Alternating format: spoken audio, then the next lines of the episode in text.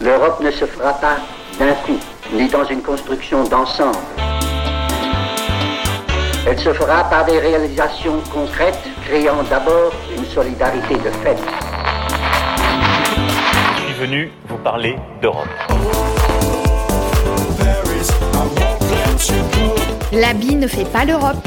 Débat, jeunesse et authenticité.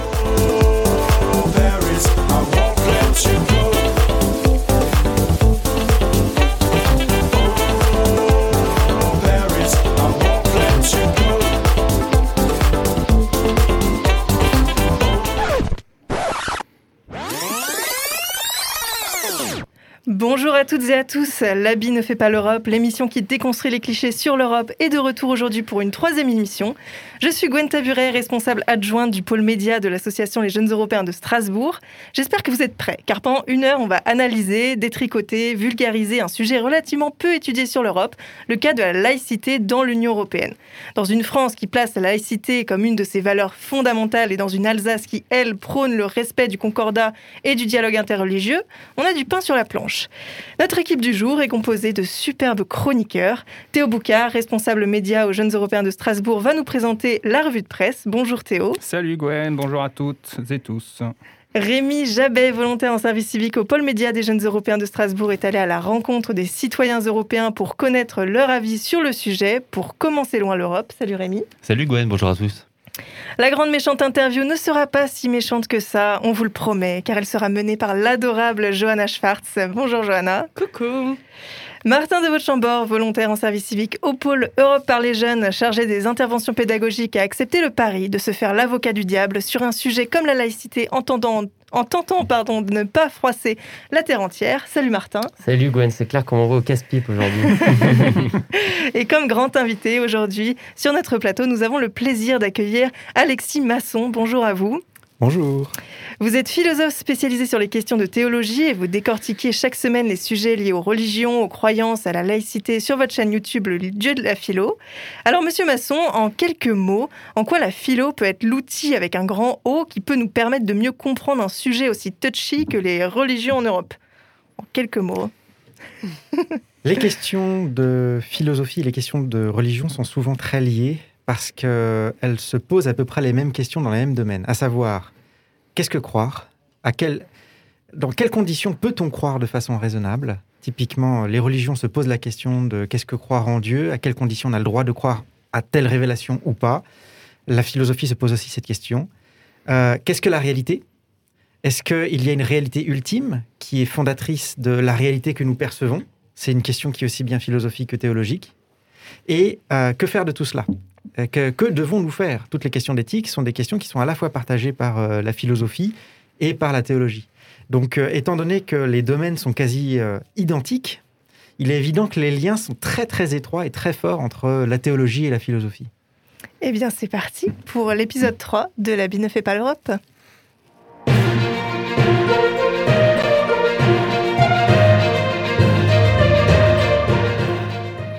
Alors cette émission, elle va être un peu différente des deux précédentes car on ne va pas parler de politique européenne à proprement parler, mais d'une question bien plus large qui concerne aussi bien la société européenne que sa culture ou ses politiques, mais aussi ses valeurs.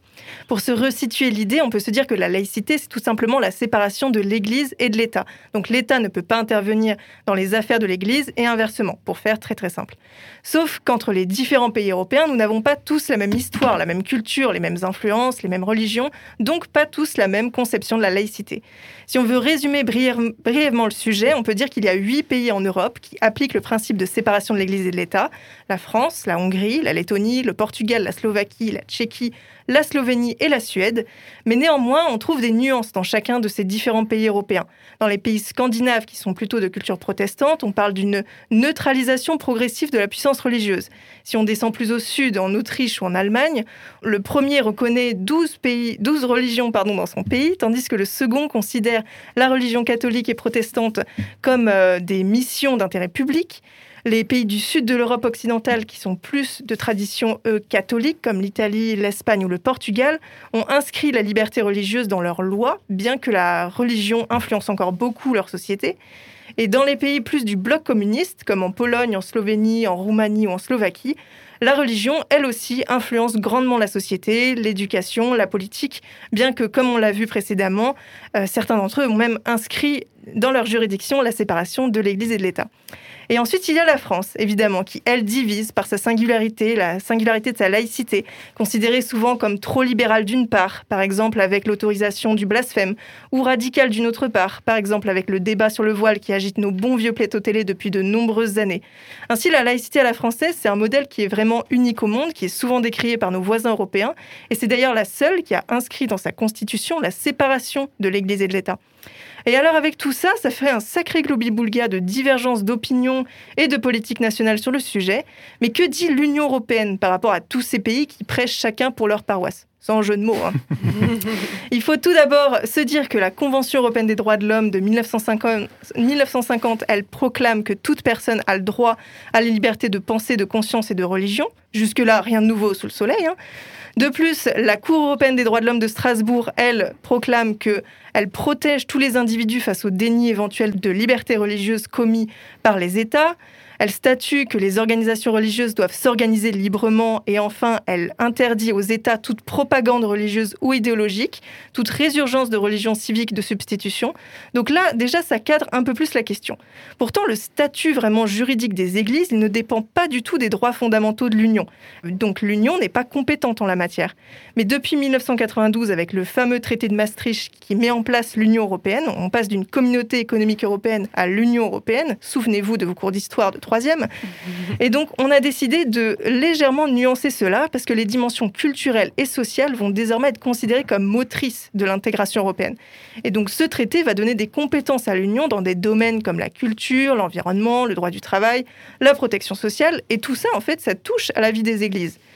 Donc maintenant, avec toutes ces belles informations, on a quand même pas mal planté le décor. Et on va enfin se focaliser sur vous, chers auditeurs, sur vous, citoyens européens et fiers acteurs des sociétés européennes, car vous aussi, nous le savons, vous avez un avis là-dessus. Rémi, grand reporter pour L'habit ne fait pas l'Europe, tu as mené ton enquête et tu nous as rapporté de précieux témoignages sur la laïcité en Europe. Écoutez comment c'est loin l'Europe.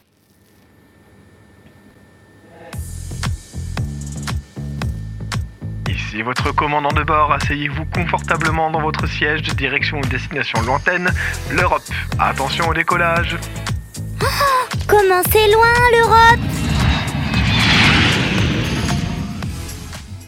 Pour moi, si une société est laïque, c'est le fait qu'aucune religion prédomine sur une autre et que toutes les religions, on va dire, sont à un niveau égal les unes des autres. Pour moi, un État laïque, ce serait, c'est euh, le fait que, dans, au sein d'un même État, euh, chacun peut avoir son idée religieuse, ses convictions, à partir du moment où elles n'empiètent pas sur celles des autres et que chacun est libre de penser euh, ce qu'il veut. Pour moi, la laïcité, c'est de respecter toutes les religions et de ne pas les imposer aux autres. La laïcité, euh, c'est l'État chez lui, l'Église chez elle. C'est la définition que lui donnait Victor Hugo, c'est-à-dire que la religion ne doit pas interférer dans les décisions de l'État, l'État ne doit pas s'en mêler. Alors je suis allé à la rencontre de jeunes citoyens français afin de savoir ce qu'était pour eux la laïcité. Ce sont plutôt euh, de bonnes définitions que nous venons d'entendre, vous ne trouvez pas? Mhm. Alors on peut souvent entendre la laïcité à la française, comme si la France était la créatrice d'une conception, précurseuse en revanche, pourquoi pas? En effet, cela fait officiellement depuis 1905 que la France se considère comme étant laïque, mais a-t-on influencé certains de nos voisins européens? Et à votre avis, combien de pays européens appliquent le principe de laïcité Et bien cette question, elle est pour vous, cher auditeur. Alors sur les 27 pays euh, euh, membres de l'Union européenne, je pense qu'il... C'est une question assez délicate. Je dirais qu'il y a une bonne, une bonne moitié des États qui sont laïques. Euh, mais je pense qu'il y a, je pense qu'il y a une- au, au- au moins une dizaine d'États qui ne sont pas laïques, je pense. Euh, moi, je pense qu'il y a moins de la moitié. Je pense que dans l'Union européenne, il y a euh, sur les 27 pays, euh, je dirais une dizaine qui pratiquent la laïcité. Alors là, j'ai aucune idée de combien de pays européens appliquent la laïcité en Europe, mais je pense que la France devrait être une des seules, mais je ne suis pas sûre. Et oui, la France est bel et bien la seule à avoir inscrit la laïcité dans sa constitution, même si l'Irlande et le Portugal ont formellement adopté ce modèle, mais le poids de l'Église catholique y est encore grand. Alors dans les faits, huit pays européens appliquent déjà le principe de séparation Église-État, Parmi eux, la France, bien sûr, mais aussi la Hongrie, la Lettonie, le Portugal, la Slovaquie, la Tchéquie, la Slovénie, mais également la Suède. Les 27 ont en tout cas un point en commun. Ils ont tous la même confession historique, à savoir le christianisme. Le catholicisme étant la religion majoritaire, présente dans 15 pays européens. 8 pays sont protestants et 4 pratiquent l'orthodoxie. Alors faudrait-il que la laïcité devienne un principe européen? Car pour l'heure, l'Union européenne n'a pas de compétences en matière de religion. Alors c'est une bonne chose pour certains, mais c'est quand même une question tout à fait légitime que nous pouvons nous poser.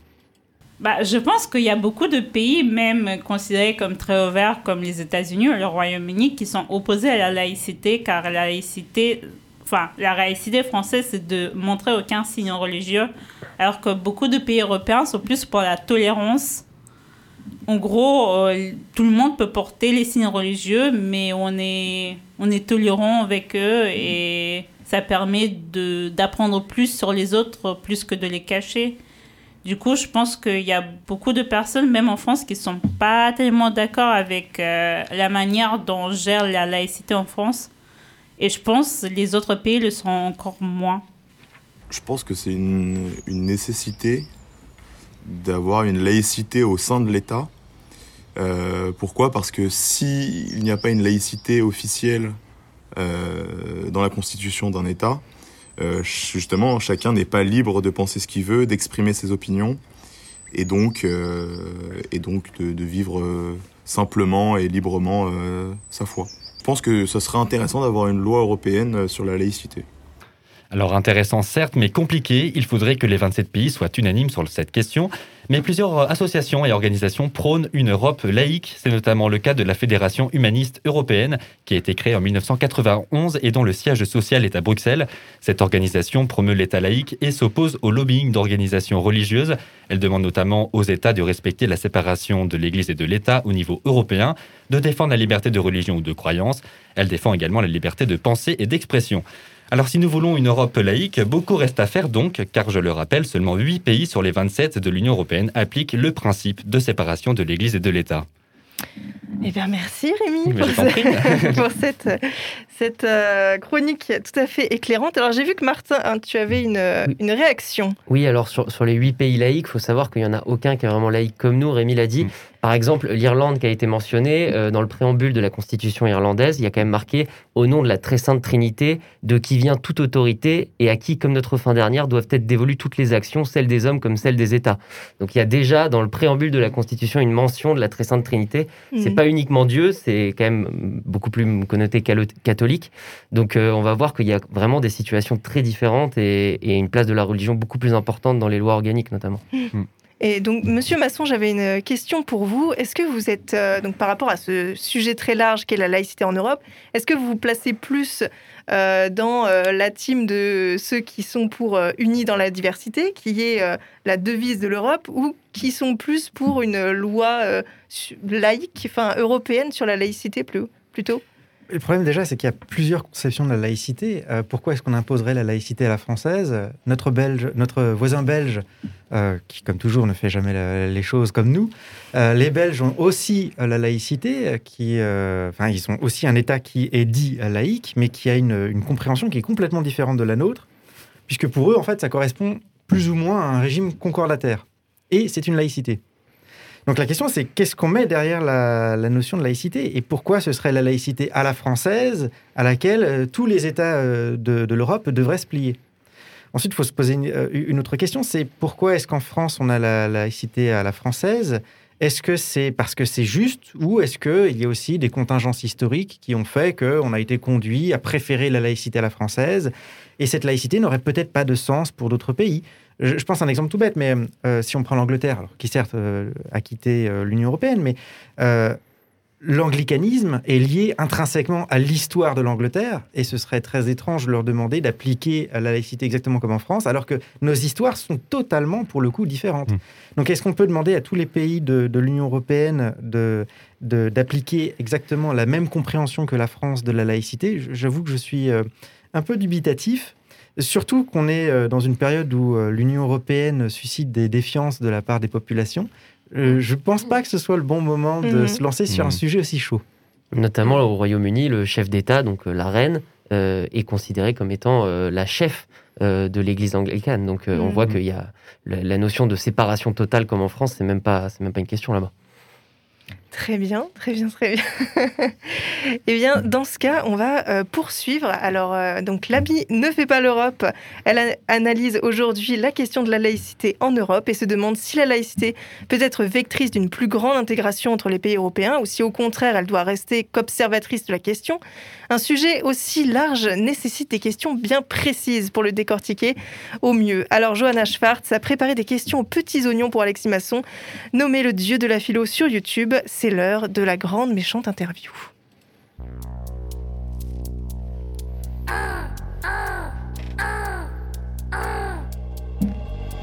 La grande méchante interview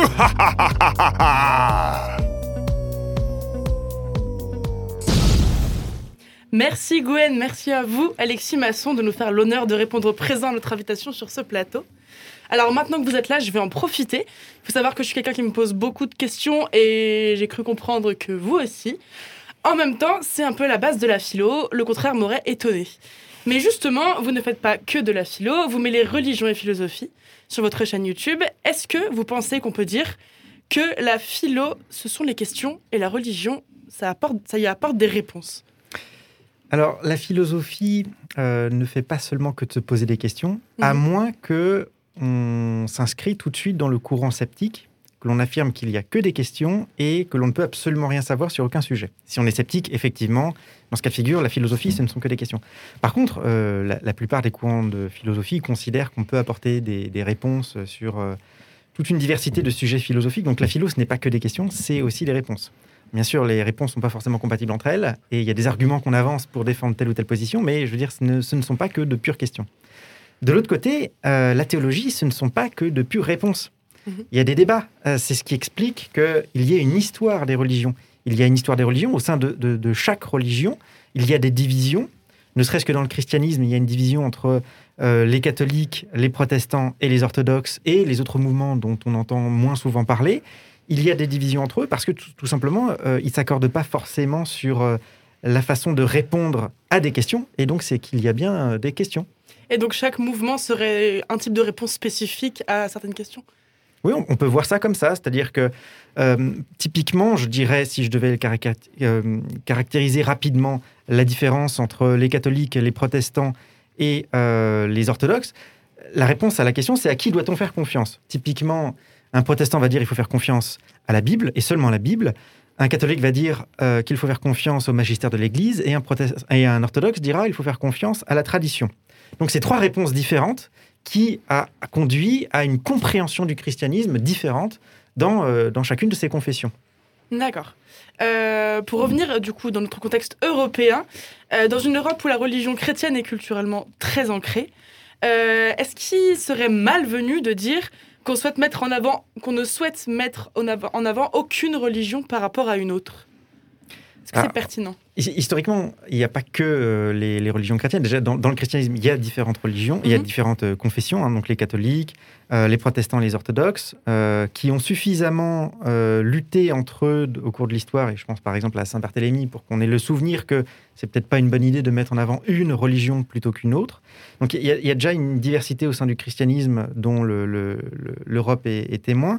il y a eu l'islam en, Espagne, on a tendance à l'oublier, mais l'Espagne a, été pendant, très longtemps, pendant très longtemps, un territoire dominé par l'islam.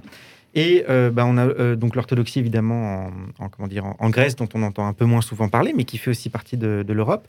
Donc euh, il, y a, il, y a une diversité religieuse au sein de l'Europe. Alors c'est vrai que pendant très longtemps, avant le, schisme entre les orthodoxes et les catholiques, même s'ils ne se parlaient pas beaucoup entre eux pour une simple question linguistique, c'est-à-dire que les uns parlaient latin et les autres parlaient grec, avant ce temps-là, on avait certes deux blocs relativement homogènes, mais sinon, euh, depuis ce temps-là où il y a eu division entre les orthodoxes et les catholiques, et surtout entre les, protestants et les catholiques, euh, il y a toujours eu une diversité, sans parler même de la présence toujours de, juifs. Euh, dans, toute l'Europe, qui constituaient eux aussi déjà une diversité religieuse.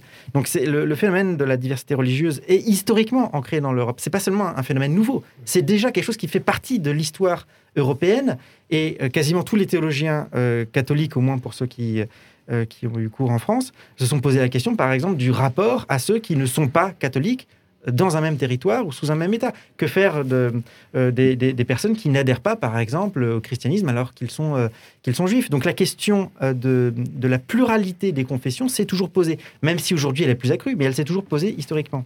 Et ensuite, deuxième chose, il faut quand même faire la distinction peut-être entre ce qui est de l'ordre de la culture et ce qui est de l'ordre du droit ou de, de l'État, du pouvoir. C'est-à-dire que même s'il y a une religion historique ou s'il y a des religions historiques en Europe, rien n'empêche de reconnaître le fait que oui, historiquement, ça fait partie de l'histoire de France. Par exemple, la France est historiquement catholique, c'est comme ça. Même si on est protestant, il faut bien reconnaître que euh, l'histoire de France est marquée profondément par, euh, par le catholicisme. Mais, mais ça, ce n'est qu'une question euh, d'histoire. Ça ne veut pas dire que ça doit avoir des implications légales pour aujourd'hui. Hmm. Vous pensez que la question religieuse, elle est, elle est inséparable de la politique? Beaucoup l'ont pensé. Mhm. Dans la modernité, on le voit chez Hobbes comme chez Rousseau. Hobbes pense que le souverain doit imposer sa religion pour avoir une unité complète entre la population et le souverain. Pourquoi? Parce que s'il y avait différentes religions, ça diviserait la population, ça multiplierait le nombre d'allégeances. Donc Hobbes est pour que le souverain soit le seul maître de la religion, ce qui conduit euh, à l'anglicanisme. Rousseau, de l'autre côté, lui, préfère une religion civile. Mais de la même manière, euh, Rousseau pense que la diversité des religions pose un problème. Il affirme que dans toute l'histoire de l'humanité, les religions ont été nationales à l'origine, avant de devenir universelles. Elles ont été nationales, c'est ça qui faisait l'unité de, de la nation. Mm. Et donc, il est important pour Rousseau qu'on euh, amène une- l'idée d'une religion civile. Il faut que chaque nation ait sa religion, sa religion civile, qui permette d'unifier le peuple. Et c'est ce qui a conduit, euh, euh, lors de la Révolution française et sous Robespierre, au culte, par exemple, du grand être. Au culte du grand être L'être suprême. euh, De l'être suprême. C'est une sorte de déisme, pour le faire, euh, pour, le dire très brièvement. Mais de l'autre côté, on peut aussi se poser la question si euh, l'État moderne n'est pas une forme de religion. Je pense en particulier euh, chez Carl Schmitt, la, la représentation de, de la conception de l'État moderne comme étant souverain. C'est-à-dire qu'il n'y a aucun pouvoir au-dessus de, de- de l'État. C'est ça qui fait la conception moderne de l'État. Autrefois, il y avait toujours au-dessus de l'État euh, Dieu, il y avait toujours au-dessus de l'État ou à côté de l'État l'Église.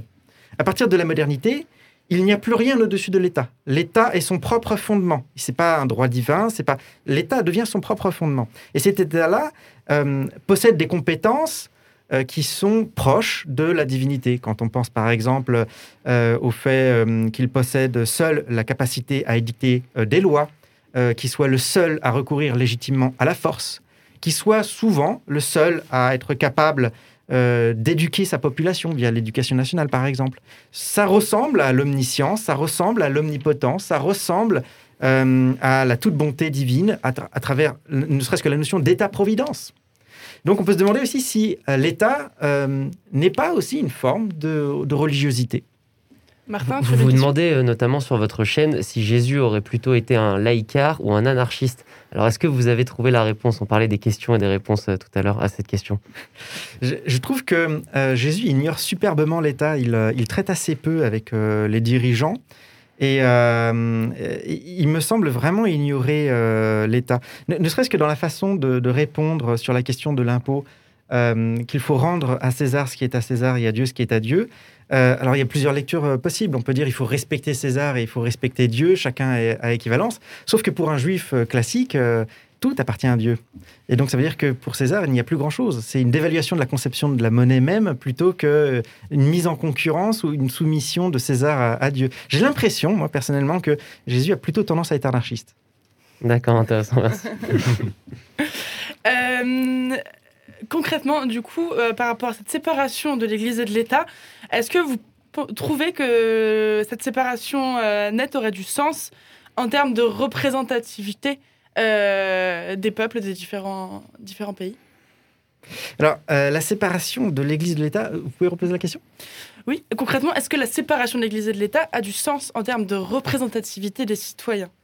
C'est-à-dire, est-ce que, est-ce que, voilà, le fait qu'on ignore Oui. seulement la question religieuse dans, euh, au sein de l'État, enfin non, qu'on n'ignore pas, mais qu'on on, on l'enlève de la politique, euh, ça a du sens dans le sens où euh, les citoyens eux-mêmes ont, voilà, ont, sont soit du coup bah, athées, agnostiques, chrétiens.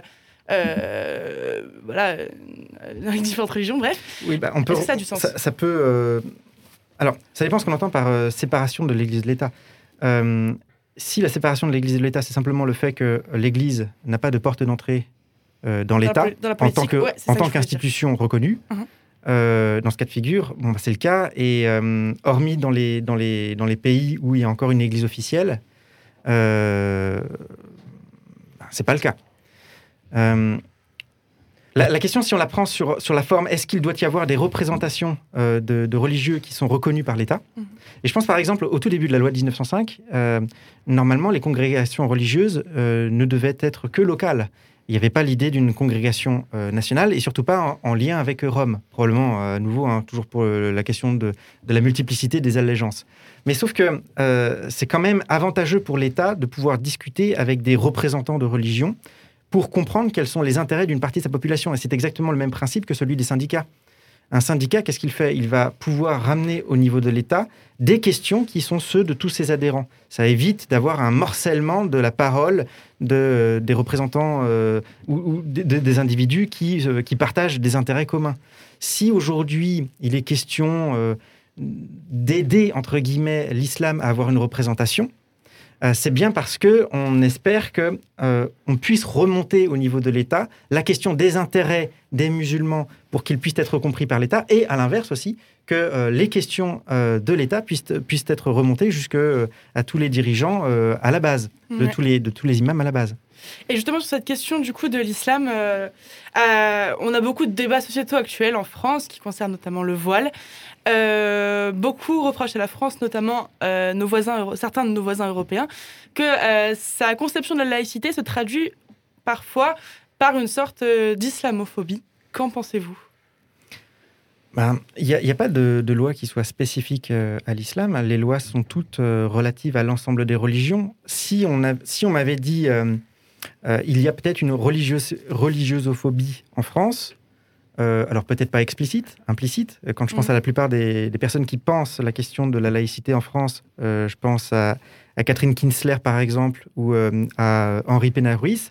Euh, L'idée c'est que les religions sont irrationnelles et donc l'État, via l'école, le- l'école étant le bras armé de l'État, doit instaurer, insuffler la raison qui permette la sécularisation de la société, c'est-à-dire à, à long terme l'affaiblissement du niveau de, de quantité de personnes qui, euh, qui sont croyantes. Là, on peut craindre effectivement qu'il y ait quelque chose d'anti-religieux.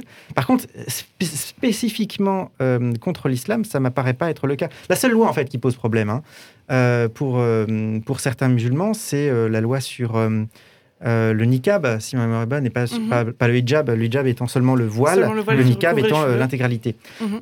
La justification qui a été donnée d'un point de vue légal, je parle d'un point de vue légal, hein, c'était uniquement une question de capacité de contrôle et euh, du fait que tous les citoyens doivent avoir le, le visage euh, découvert dans, dans l'espace public pour une question de sécurité. c'est ironique aujourd'hui euh, quand on regarde les gens autour de cette table.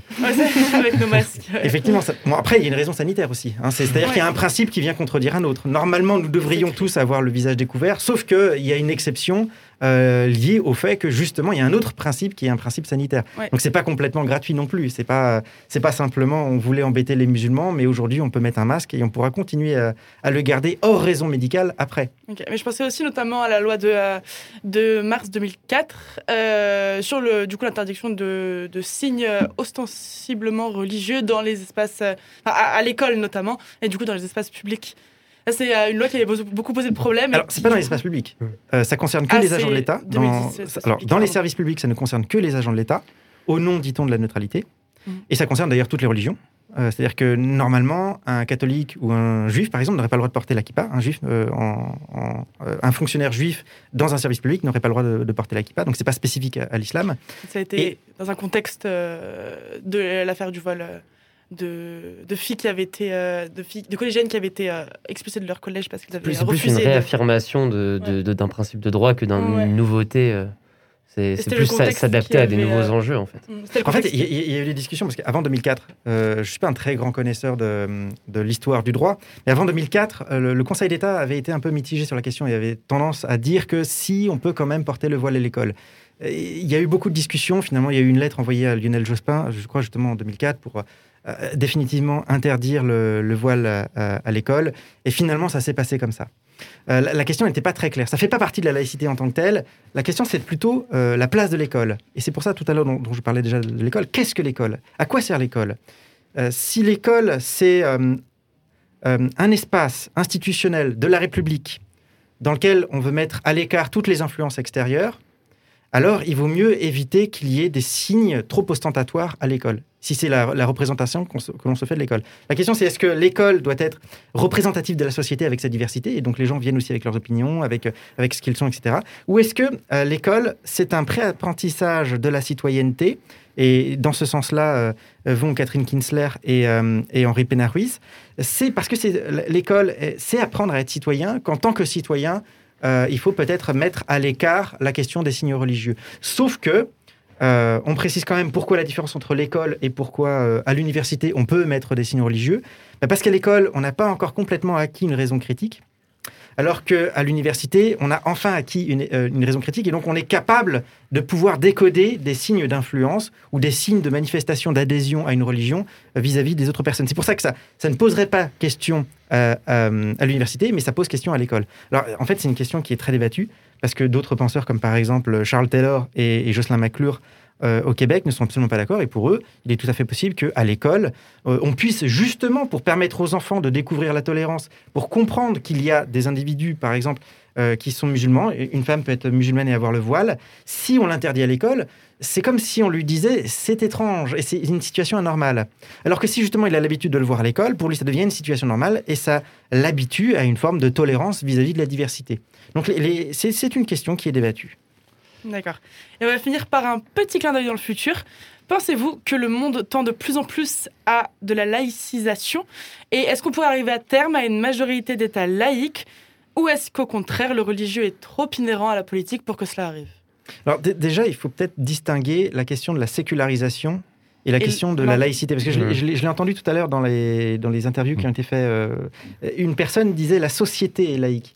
Non, non, c'est pas la société qui est laïque. C'est l'État. Euh, c'est l'État qui est laïque. C'est une institution, euh, l'État, qui est laïque, c'est-à-dire dans laquelle on distingue, on sépare l'Église et l'État. Par contre, la société, elle, elle peut être complètement religieuse. Il est possible de concevoir un État laïque dans lequel 100% de la Mhm. population adhère à une religion. Maintenant, la question de la sécularisation, c'est le fait, d'ailleurs, on peut aussi concevoir euh, une société dans laquelle tout le monde serait athée, et pourtant, euh, c'est un peu dire à, à imaginer, mais pourquoi pas, euh, dans laquelle pourtant l'État reconnaît un fondement religieux, par exemple, euh, euh, à sa création. Par exemple, si les États-Unis conservent l'idée que Dieu est une référence fondant l'État d'un point de vue du point de vue des États-Unis, mais que tout le monde devient athée aux États-Unis, bah, on se retrouvera d'ici quelques années avec un État qui a un fondement, qui reconnaît un petit peu la religion, tout en étant complètement athée. C'est aussi possible qu'on ait une sécularisation accompagnée de, pas de théocratie, mais de, non, euh, non laïcité sur, euh, sur le papier. Je, je pense que la sécularisation, oui, on peut, on peut dire que le monde va vers de plus en plus de sécularisation dans les pays riches. Dans les pays riches. Euh, Quand on regarde aux États-Unis, euh, il me semble que sur les dix, derni- dix dernières années, euh, les jeunes, alors je pense que c'est euh, adolescents et, jeunes adultes, jusqu'à environ 35 ans probablement, il y a une division par deux, me semble-t-il, ce sera des chiffres à vérifier, mais en tout cas c'est assez, fort. Il y a un taux important de personnes qui cessent de se reconnaître dans une religion, qui se déclarent irreligieuses. C'est quelque chose qui est assez fort, c'est un mouvement qui est assez fort. Donc est-ce que les États-Unis courent vers une forme de sécularisation? Oui, clairement. euh. Par contre, si on regarde le reste du monde, et là c'est une question de démographie, euh, la plupart des États religieux sont des États dans lesquels aussi on a le plus fort taux de... euh, on a la démographie la plus vive. Donc, est-ce que à long terme, on va avoir une sécularisation du monde? Ben, Ça se joue entre pays riches qui sont de moins en moins nombreux, mais qui se sécularisent effectivement, et pays pauvres qui sont toujours très religieux et qui continuent à, à grandir en termes de démographie. Et pourquoi ce clivage pays riche, pays pauvre? Comment ça? Enfin, pourquoi cette tendance plus dans les pays riches que dans les pays. Enfin, cette tendance à la sécularis- sécularisation plus. Enfin, davantage dans les pays riches que dans les pays pauvres? Comment on explique ce phénomène? Je ne sais pas si on peut lui trouver vraiment une raison. Euh, on aurait envie de dire c'est parce que la raison avance dans euh, les pays riches. C'est pas vrai, il n'y a rien de nouveau aux États-Unis euh, par rapport à la religion. Il y a eu un, un mouvement en Europe via les Lumières de critique des églises euh, qui s'est substitué, euh, qui s'est transformé en une forme de déisme. On a défendu le déisme contre les religions. Euh, on peut comprendre cela d'un point de vue rationnel. Ensuite, bah, la société s'est progressivement sécularisée. On pourrait comprendre ça comme une histoire de la raison. Mais ça marche pas avec certaines, certains pays comme justement les États-Unis. Est-ce que les jeunes générations qui aujourd'hui abandonnent Dieu, c'est pour une question rationnelle? Je ne vois pas d'éléments qui permettent de défendre cela. On peut très bien imaginer un État dans lequel la raison serait, comment dirais-je, euh, euh, euh, on, ferait l'éloge de la raison et en même temps on aurait une forte population religieuse. Donc je ne sais pas si on peut trouver une explication au fait qu'il il y ait une division entre euh, pays riches et encore et, pays pauvres. Il y a, a peut-être une raison quand même. Euh, peut-être que une majorité de la population qui euh, croit en Dieu le croit pour des raisons, on va dire, mauvaises, à savoir que Dieu nous permet de... euh, c'est la raison de Karl Marx. hein, euh, Dieu est l'opium du peuple qui permet d'oublier sa pauvreté, finalement. C'est c'est peut-être possible, c'est peut-être possible. Mais est-ce que c'est une raison exclusive et est-ce que c'est une raison légitime? Je- Ça me semble pas être le cas. D'accord, merci beaucoup pour vos réponses. On arrive à la fin de ma chronique du coup. Gwen, je te repasse le bâton de parole. Eh bien, nos ménages sont en surchauffe dans L'habit ne fait pas l'Europe. Merci Johanna et Alexis Masson qui fait vivre la chaîne Le Dieu de la Philo sur YouTube pour cette succulente, grande, méchante interview. Alors c'est bien beau de parler philo, grand concept et d'utiliser des mots tarabiscotés sur un sujet déjà pas très facile qu'est la laïcité en Europe. Oh là là. Mais on peut, on peut désormais décentrer le regard et se demander comment nos voisins voient le sujet des religions et de la laïcité ces dernières semaines et comment en parlent-ils dans leurs journaux, leurs médias et autres plateaux de télévision. C'est la question que c'est- Pardon, que c'est la, c'est la question que s'est posée Théo Boucard pour nous présenter une sublime revue de presse. La revue de presse par Théo Boucard. La laïcité, quel sujet controversé, mesdames et messieurs. On a vraiment l'impression que le concept est de plus en plus constitutif de l'univers- de l'identité française en pleine tourmente et représente un véritable champ de mine dans le débat public. Chaque mot doit être savamment pesé car il peut contenir une forte connotation. Pourtant, on a jugé dans notre émission de faire le point, car il semble absolument cardinal de parler de la laïcité, encore pardon pour le, jeu de mots un peu bancal. Alors, euh, comme l'a expliqué euh, Gwen, comme l'a expliqué Monsieur Masson, l'idée française de laïcité est assez particulière et n'est pas forcément applicable à l'ensemble des pays de l'Union européenne. Alors, le site viepublic.fr revient en effet sur une opposition entre concept conception française pardon, et américaine de la laïcité.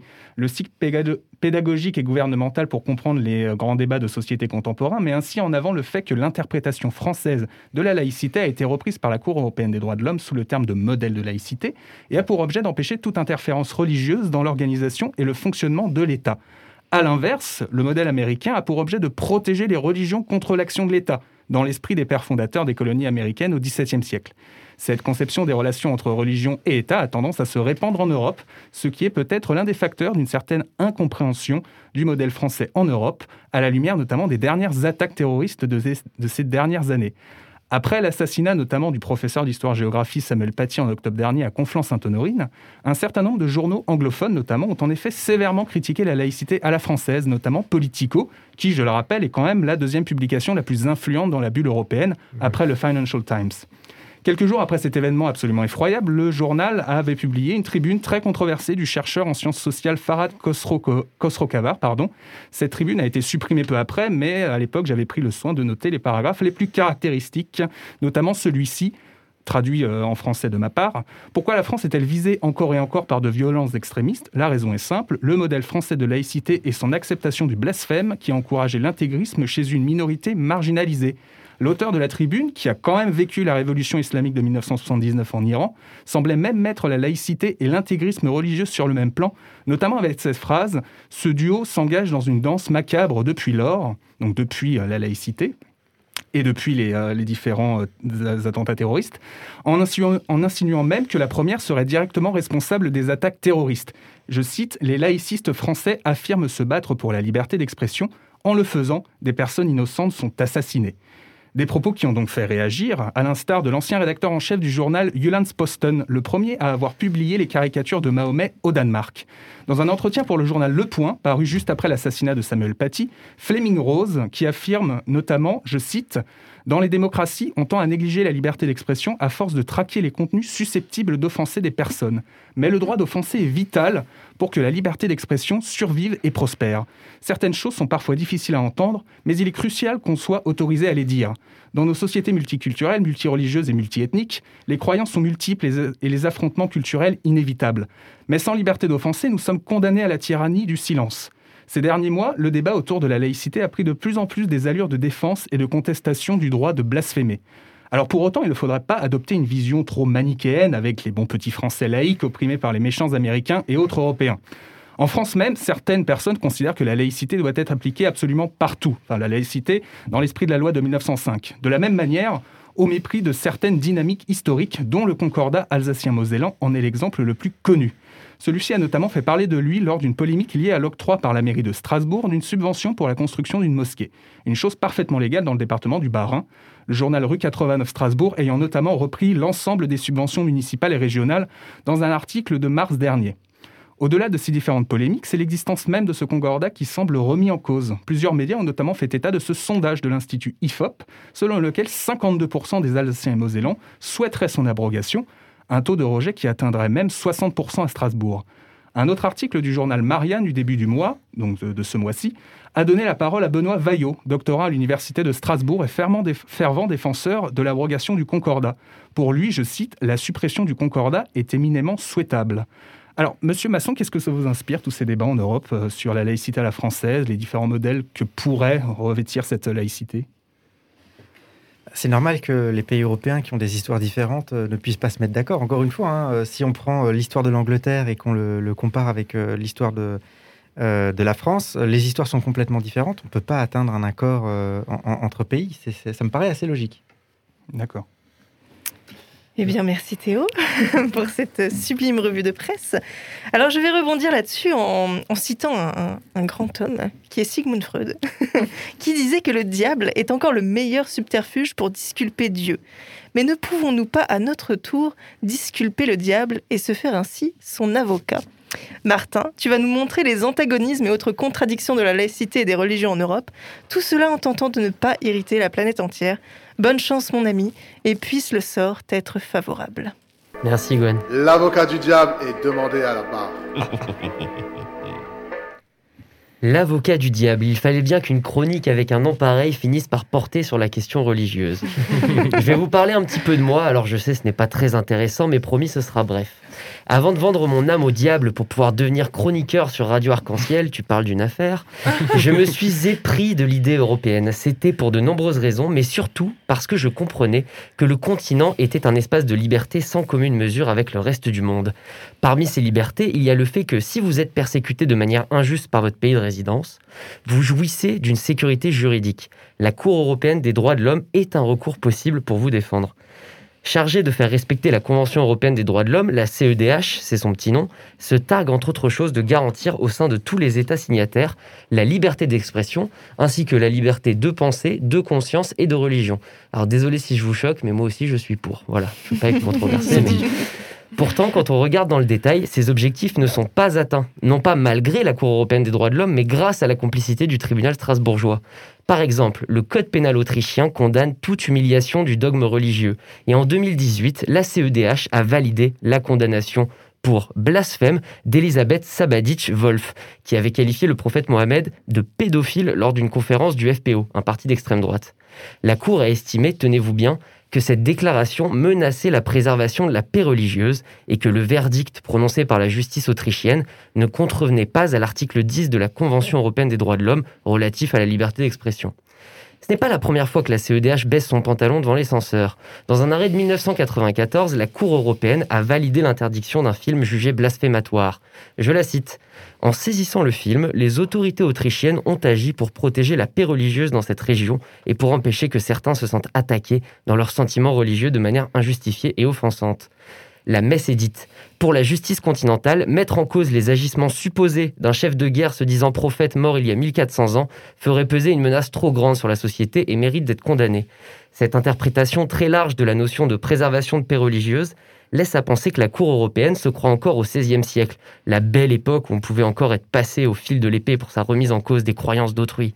Je vous laisse juger si dépeindre Dieu le Père comme un vieillard sénile et impotent dans un film faisait vraiment peser un risque de massacre ethno-religieux dans le Tyrol des années 90. Pas sûr.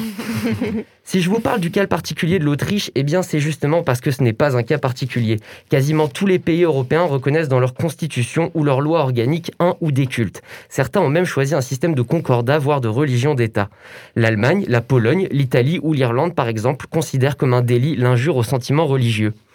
Bref, pour pouvoir dire à la télévision que Dieu est un infâme bachibouzouk ou que tel prophète est un vilain guignol, ça relève du privilège. Ce droit n'est garanti que dans quelques États européens, au premier rang desquels figure la France. Or, comment affirmer que la liberté d'expression existe sur le continent si on ne peut pas dire du mal d'un prophète, d'une croyance ou d'un dogme? Parce que si c'est ça, je m'en vais créer mon culte martinien pour m'assurer que plus personne ne puisse jamais dire du mal de moi ou de mes idées. Bah oui, bah oui, c'est le jeu. Plus sérieusement, pourquoi un Autrichien peut-il s'attaquer à toutes les idées imaginables, sauf celles étiquetées comme faisant partie d'une religion? La possibilité de blasphémer, puisque c'est ce dont il est question, existe-t-elle toujours en Europe?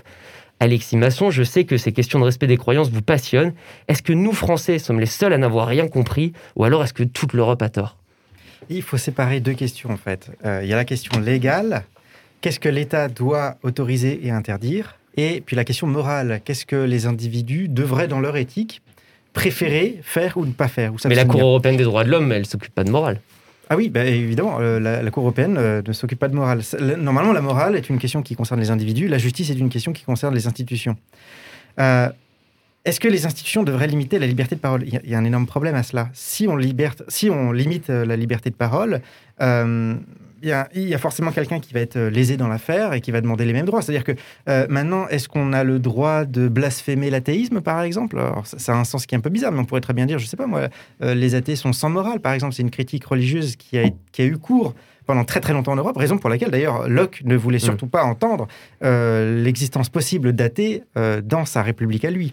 Euh, donc, est-ce que euh, est-ce qu'on risque de se retrouver avec euh, chacun qui va s'accuser mutuellement de blasphème, auquel cas tout le monde s'accuse de blasphème et au final plus personne ne peut vivre?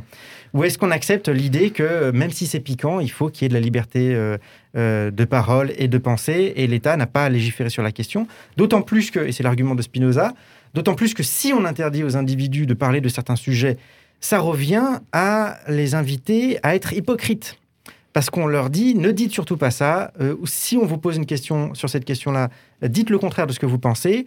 Ça veut dire que l'État inviterait à l'immoralité de ses citoyens. Alors que la vérité et la confiance est absolument essentielle dans, dans, les échanges au sein de la société. C'est impensable. Donc je ne pense pas que l'État puisse euh, ou doive euh, légiférer sur les questions de, de liberté d'expression. Maintenant, il y a la question de l'individu, dans sa morale, dans son éthique personnelle. Euh, on peut critiquer une religion sans forcément la caricaturer. C'est deux choses complètement différentes. Quand on caricature, on, exagère volontairement le trait pour faire rire. C'est-à-dire que la caricature ne vise pas à faire rire parce qu'elle pointe quelque chose de vrai. La caricature fait rire parce qu'elle grossit un trait. Et le trait est tellement grossi qu'alors il fait rire. C'est-à-dire qu'il y a toujours une forme de mensonge derrière la, caricature. La caricature n'a rien mensonge dont, dont, on prévient l'auditeur ou le spectateur. Raison pour laquelle. C'est un contrat implicite. Raison pour laquelle, après une caricature, on ne devrait pas se sentir offensé. Même si on peut comprendre, et ça c'est toute la question des politiques de la reconnaissance, même si on peut comprendre que euh, des, des, personnes au sein d'une société qui se voient constamment caricaturées finissent par se ressentir en marge d'une société et se posent la question est-ce que je ne suis pas un citoyen de seconde zone? Et c'est toute la question que pose euh, la question des politiques de reconnaissance. Est-ce qu'il ne faut pas euh, limiter sur certains points, au moins moralement, la liberté d'expression? Je pense qu'on devrait laisser l'État de côté. Euh, toute limitation de la liberté d'expression est dangereuse parce que se pose la question, mais jusqu'où on va limiter la liberté d'expression? De l'autre côté, il y a la question morale. On peut très bien accepter qu'on critique les religions, et c'est une très bonne chose parce que ça fait travailler justement l'intelligence collective. Mais de l'autre côté, euh, la caricature, des fois, il faudrait peut-être, au moins sur le plan moral, savoir euh, le faire au bon moment, avec les bonnes personnes. Mais le fait est que malheureusement, on n'arrive pas à rire avec tout le monde. Eh bien, merci Martin. Merci à l'avocat du diable. Alors, Johanna et Monsieur Masson, j'aimerais vous arrêter une seconde pour une petite devinette. D'où est tirée cette phrase Il y a un temps pour tout. Un temps de pleurer, un temps de rire, un temps à se lamenter et un temps de danser. Et non Hmm, Eh bien, c'est la Bible. et si je vous en parle, c'est parce que j'aimerais la modifier très légèrement et ajouter subrepticement qu'il y a surtout un temps pour minutes pas plus long. Eh mon petit papillon, t'as une minute Ou deux minutes? Pas plus long. Merci pour cette magnifique transition, Gwen. On enchaîne sur ma toute petite chronique dont le principe est le suivant. Je vous donne le choix entre deux concepts et vous devez choisir spontanément, du tac au tac et sans trop développer si possible, euh, entre les deux. Donc par exemple, si je vous dis plage ou montagne, vous me répondez? Plage Voilà, le principe est compris, parfait, on commence sans plus tarder. Philosophie ou théologie? Philosophie. Athéisme d'État ou religion d'État? Ça Religion fait, d'État ça, ça fait pas envie. Anticléricalisme ou sécularisation? Il peut y avoir des jokers. hein. Vous êtes droit à un joker. Sécularisation. Alsace-Moselle, laïque ou pas laïque? Ça dépend ce qu'on entend par laïcité. Selon vous, Laïque la religion, affaire publique ou affaire privée? Euh, ça- Ça dépend ce qu'on entend par public et par privé. Est-ce que Euh, c'est la res publica? Est-ce que c'est. euh, dans, dans la sphère publique ou dans la sphère privée? Oui, ça dépend ce qu'on entend par sphère privée.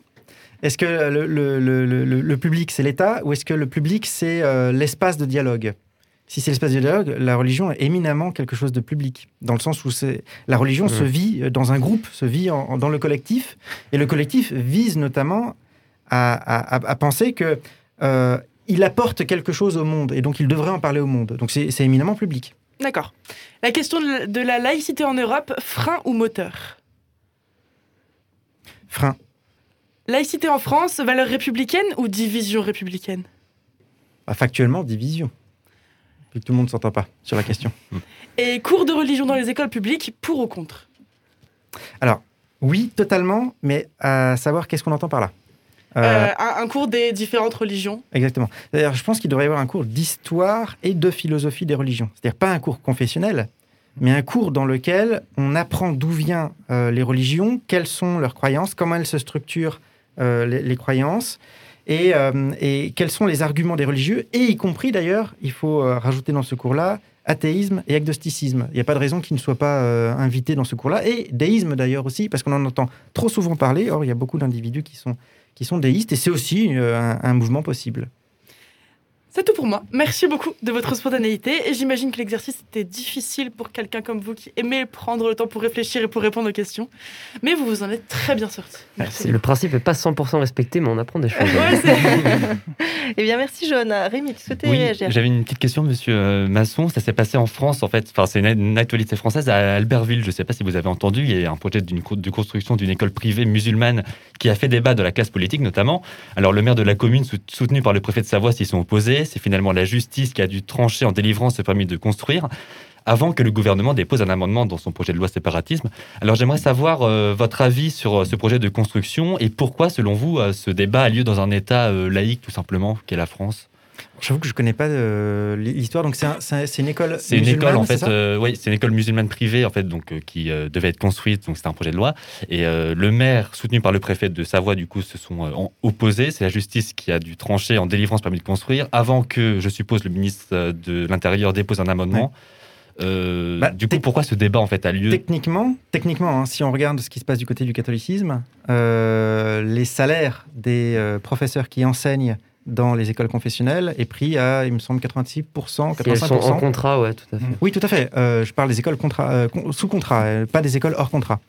Euh, C'est-à-dire qu'elles sont obligées de suivre du coup le programme de l'éducation nationale, alors que les écoles hors contrat euh, peuvent faire comme elles veulent. Bon, bien entendu, à la fin, il y a des diplômes, mais euh, elles peuvent faire comme elles veulent.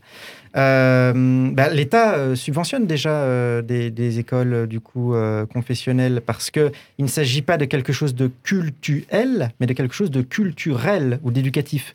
Donc, par conséquent, même si l'école est, euh, musulmane, euh, sa mission n'est pas de faire du culte, mais euh, de, faire, euh, de faire de l'éducation. Donc, a priori, si on suit juste le droit, hein, je ne donne pas forcément un avis personnel, mais si on suit juste le droit, normalement, ça ne devrait pas poser problème. Peut-être aussi que euh, peut-être aussi, enfin, la, la, la, polémique est aussi euh, peut-être due au fait que euh, l'association derrière tout ça, c'est la même qui, euh, à Strasbourg, avait fait, voulu, voulu construire une mosquée, c'est-à-dire l'association proche d'Erdogan, Mili Görüş. Alors, j'ai aussi pour ça. J'ai vérifié, c'est pas du tout. Enfin, l'association n'est pas proche de la Turquie, justement. D'accord, ok. Voilà. C'est très particulier parce qu'on a l'impression, dans le débat actuel, que notamment avec la loi anti-séparatisme, que la, liberté d'éducation, que ce soit l'éducation à la maison ou euh, l'éducation hors contrat, euh, notamment religieuse, est de plus en plus menacée. Mais c'est le débat qu'on qu a eu euh, sur la liberté d'expression. S'il n'y a pas de liberté d'éducation, ça, ça fait l'air bon l'Union soviétique, un peu, cette, société rêvée. Oui, tout à fait. Puis en fait, euh, la, question aussi, c'est qu'est-ce qu'on entend de, derrière la laïcité? Il ne faut, pas oublier qu'on est quand même à un an de, l'élection présidentielle, que la laïcité sert à certains discours, euh, notamment des discours généralement classés à droite ou à l'extrême droite, euh, pour favoriser euh, une, histoire, une religion historique plutôt que d'autres qui est considérée comme religion euh, d'immigrés ou immigrantes. Donc il y, a l'enjeu évident euh, qui, à mon avis, euh, doit se poser dans la plupart des questions où dès qu'on soulève la question de la laïcité, c'est est-ce qu'il y a un but politique derrière ou pas? Et puis il y a aussi l'idée, en France, on est très marqué dans notre conception de la laïcité par une forme de communautarisme républicain. Euh, la République, on l'entend au sens fort, où euh, tous les citoyens doivent partager des valeurs communes. La question, c'est comment est-ce qu'on fait pour soutenir à la fois en même temps l'idée de valeurs communes et en même temps liberté de penser? euh, à un moment donné, il y a bien des frictions qui se font l'un avec l'autre. Et ça ne concerne pas seulement des questions de religion. Euh, je pense à un exemple tout bête, mais euh, quand on dit qu'il ne doit pas y avoir de halal, par exemple, dans, les cantines, bah, le végétarien a lui aussi le même problème. Euh, il se pose la question de, ses repas, euh, s'il veut pas de viande dedans. Je veux dire, c'est pas que des questions de religion, c'est une question d'opposition tout simplement entre communautarisme républicain, si on veut, si on veut et puis d'autre côté, liberté de penser. À partir du moment où on garantit la liberté de penser, il y aura forcément des divisions euh, dans la façon de penser euh, dans, dans la population. C'est inévitable. Et bien sur ces belles réflexions, notre émission touche à sa fin. On espère vous avoir fait réfléchir, ne pas vous avoir trop embrouillé l'esprit, mais surtout avoir vous avoir enrichi intellectuellement pour pouvoir épater vos amis, vos amis dans, dans vos futurs dîners mondains en, dans, Non, pendant, sur, le, sur pendant la le, Sur la laïcité, les, les repas, ça va être sympa. ou pour épater votre futur crush en date Tinder quand tous les bars seront réouverts. Et bien pour conclure, conclure cette émission, je voulais vraiment vous remercier Monsieur Masson d'être venu euh, sur notre plateau aujourd'hui et je ne vous demanderai qu'un dernier petit mot pour euh, finir euh, voilà cette belle émission. Celui qui vient en premier, c'est l'œuf ou la poule? Les deux en même temps. c'est l'espèce. Et ce fut le mot de la fin. Merci à tous de nous avoir écoutés une nouvelle fois dans La Vie ne fait pas l'Europe. Rémi Martin et moi-même rendons l'antenne pour notre dernière émission. D'autres projets, d'autres villes et d'autres pays nous attendent pour cet été. Mais La Vie ne fait pas l'Europe, ça continue au mois de juin avec de nouveaux chroniqueurs, un nouveau thème et un nouvel invité en plateau. Et en attendant, n'oubliez pas que La Vie ne fait pas l'Europe. Sayonara. Merci à toi, Gwen. L'Europe ne se fera pas d'un coup, ni dans une construction d'ensemble. Elle se fera par des réalisations concrètes, créant d'abord une solidarité de fait. Je suis venu vous parler d'Europe. L'habit ne fait pas l'Europe. Débat, jeunesse et authenticité.